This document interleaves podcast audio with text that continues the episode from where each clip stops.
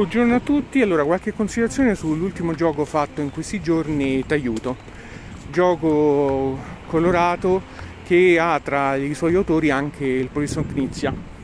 Allora, questo gioco l'ho preso complice l'ottimo prezzo a cui sono riuscito a strapparlo e alla dotazione molto carina e colorata, che tra l'altro mi ricordava un gioco che ho per due giocatori che è molto gradevole, Pagoda. In effetti anche qui si parla di costruzione delle pagode attraverso l'impiego da parte dei monaci dei loro punti meditazione.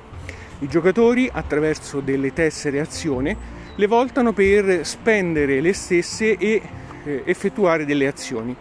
Azioni che possono essere costruire un piano della pagoda, fare un'offerta alle pagode stesse oppure prendere delle tessere aggiuntive. La prima azione è gratuita, le successive possono essere fatte soltanto spendendo dei punti meditazione e diciamo che è tutto lì la meccanica del gioco.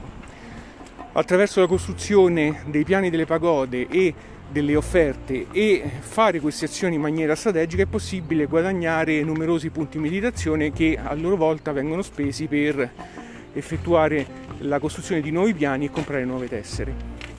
Allora, diciamo che a livello di ambientazione è un gioco fondamentalmente astratto, ma la dotazione carina, colorata, orientaleggiante fa passare sopra questa cosa e quindi lo rende comunque gradevole e accattivante. Le meccaniche non sono molto complicate, ma c'è un elemento che è carino e lo distingue. Il fatto che i piani delle pagode, che sono via via sempre più piccoli dal piano base fino al sesto piano, sono all'interno di una sacchetta e vengono pescati dai giocatori. I giocatori possono orientarsi con il tatto a cercare il piano che ritengono gli occorra da costruire. Logicamente non è detto che poi peschino la tessera del colore corrispondente alla pagoda, perché comunque le pagode devono essere tutte dello stesso colore. Quindi c'è anche una scommessa: nel momento in cui un giocatore tenta di pescare deve valutare il rischio se fare o meno questa azione. Nel momento in cui la maggior parte, che ne so, del terzo piano è stato costruito e mancano poche tessere, in quel caso magari può provare ad andare alla pesca cercando di beccare il piano giusto e il colore giusto. Quindi c'è questo elemento simpatico di pesca nel sacchetto, però oculata, perché si può utilizzare il tatto, perché in qualche modo i piani sono riconoscibili, maggiormente quelli base che sono più grandi. Via via che la pagoda sale di livello sono sempre più piccoli e più difficili da individuare. L'interazione è minima ed indiretta, nel senso che i giocatori spendono punti meditazione per prendersi le tessere azione o i tessere punti e quindi impediscono agli altri di poter prendere lo stesso. Le tessere man mano che vengono prese restano sempre quelle più costose e quindi in qualche modo si danneggiano gli avversari. La longevità non è un problema per questo titolo, ogni partita sarà diversa dall'altra, quindi sicuramente un titolo longevo. A livello di complessità no, non è un gioco complesso. Nel momento in cui si capisce come funziona e qual è la meccanica si va spediti.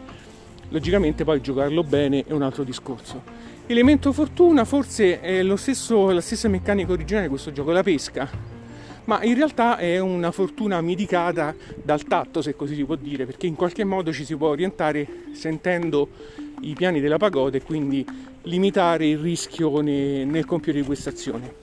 La durata è breve, quindi è un gioco molto scorrevole. Nel momento in cui viene costruita la quarta pagoda il gioco cessa e si va alla conta dei punti. La scalabilità, io credo che il meglio di sé lo dia in 4 giocatori. Non ho avuto possibilità di giocarlo in meno giocatori, però credo che la compagine migliore sia quella appunto 4 giocatori. Non c'è dipendenza lingua se non per il regolamento, non c'è testo negli elementi del gioco, quindi l'italiano e l'inglese si può acquistare tranquillamente questo gioco.